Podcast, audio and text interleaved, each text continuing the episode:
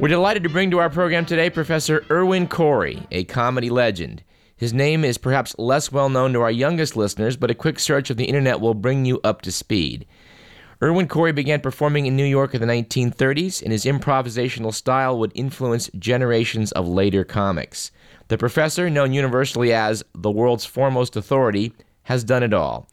He's done vaudeville, he's done television. He was a fixture on shows like Steve Allen, The Tonight Show, Merv Griffin, Mike Douglas, and numerous programs I saw as a kid in the Bay Area.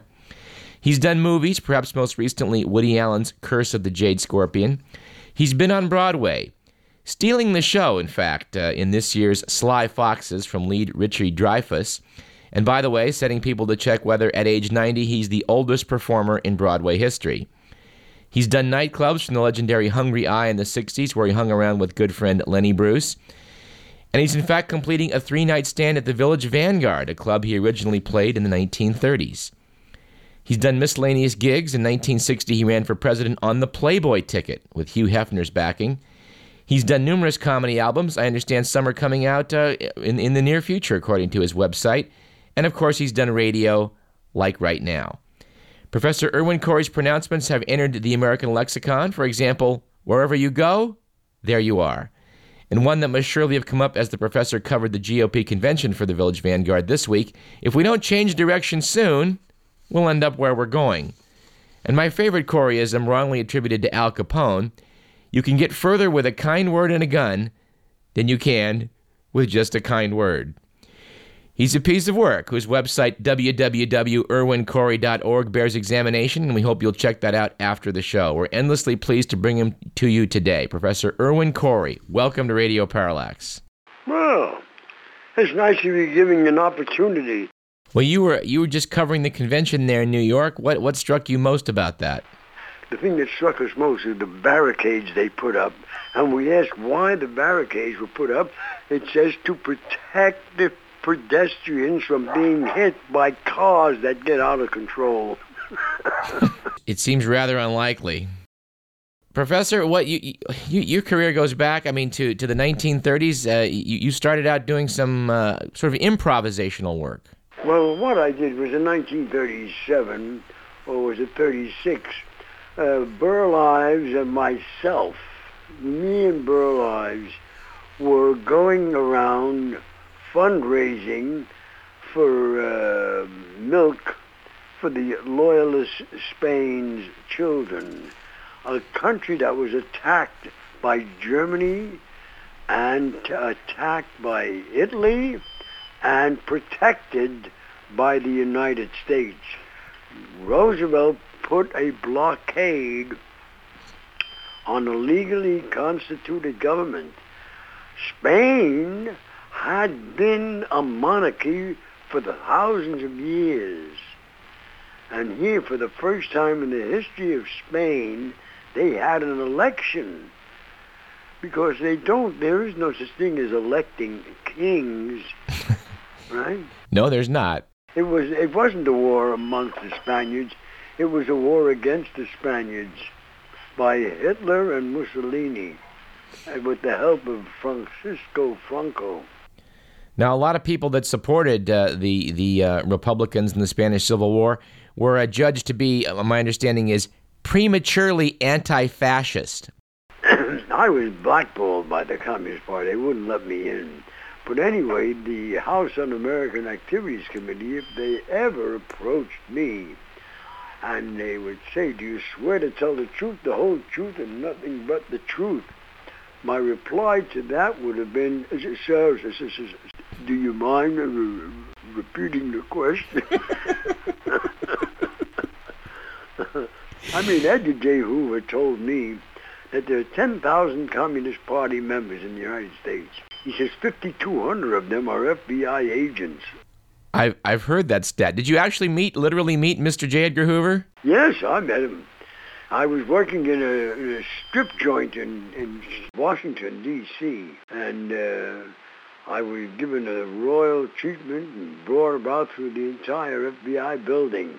Uh, when I saw you in the Curse of the Jade Scorpion, I thought, you know, there, there's a guy we should look up, and it's it's taken a while, but we finally we finally got a hold of you.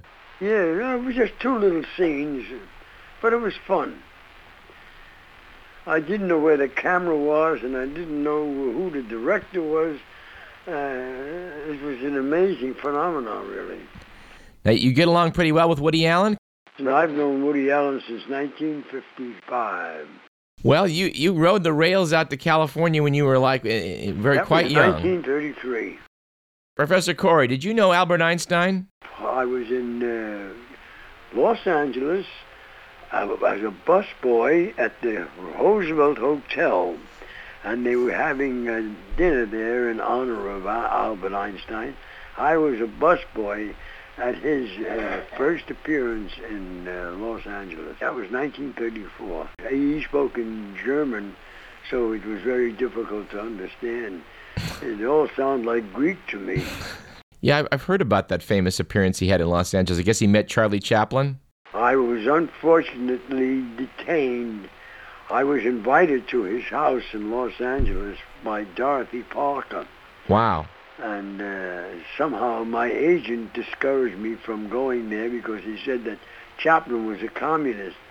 I said, geez, I'd like to meet those communists. And another thing was, on a demonstration with my wife many years ago, we were watching a communist parade and there were police on horseback were swinging clubs and hitting everybody.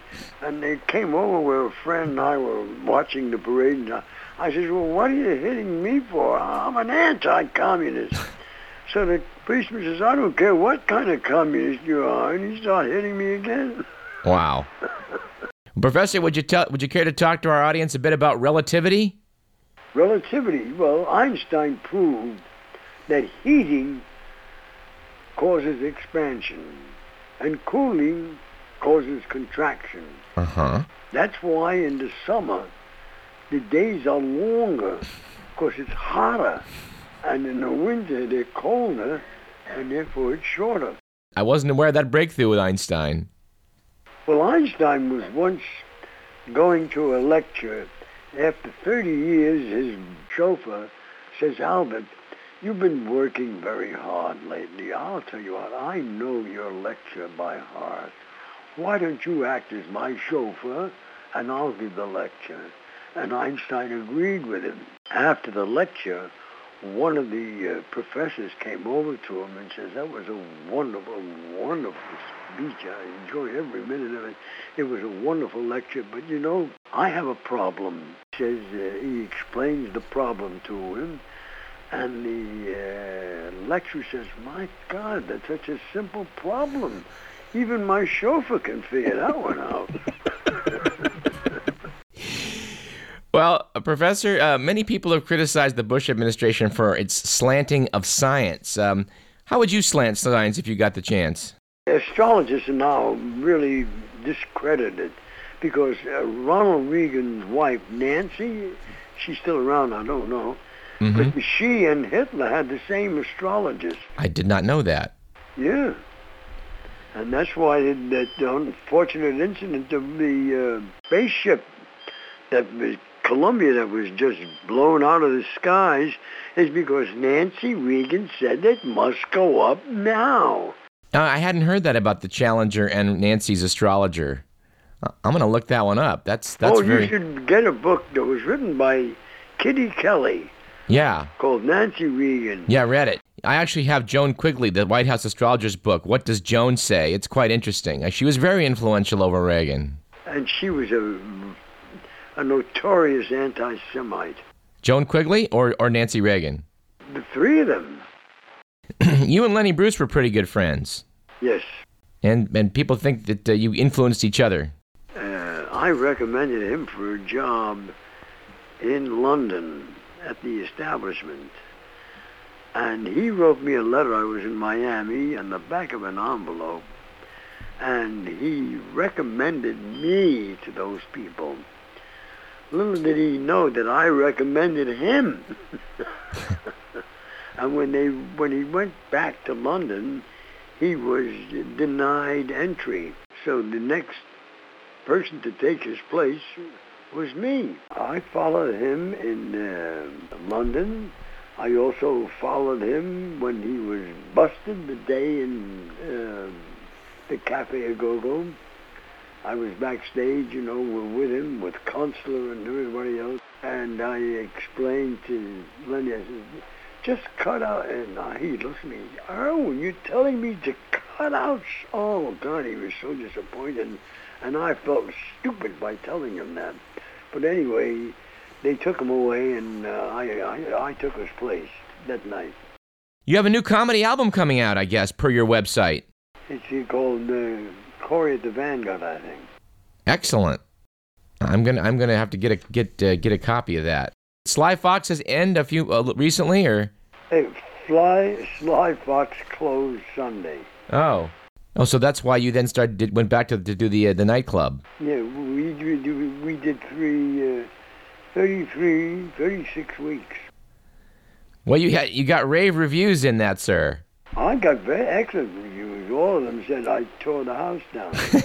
I, I didn't mean to, but uh, What do you plan to do next? well, um, I, whatever little things I do. At my age, I'm supposed to reflect on my past rather than yeah, have designs for the future. But uh, you you're not letting any grass grow under your feet. No, and I want grass to grow under my feet. this guy went to the library and he wanted a book on suicide. The opera, the librarian told me that you'll find it down on row G under the letter S. And he looks and looks and looks and he can't find it. He yells out to the librarian, there's nothing here. She says, I know, they never bring them back. Well, Professor Irwin Corey, it's been it's been wonderful talking with you. okay, Bye bye. ciao.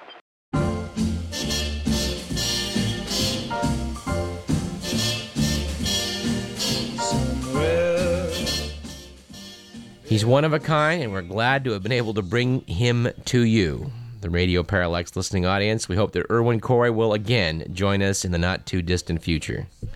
You're listening to Radio Parallax. I'm Douglas Everett. This is KDVS 90.3 FM, Davis, Sacramento.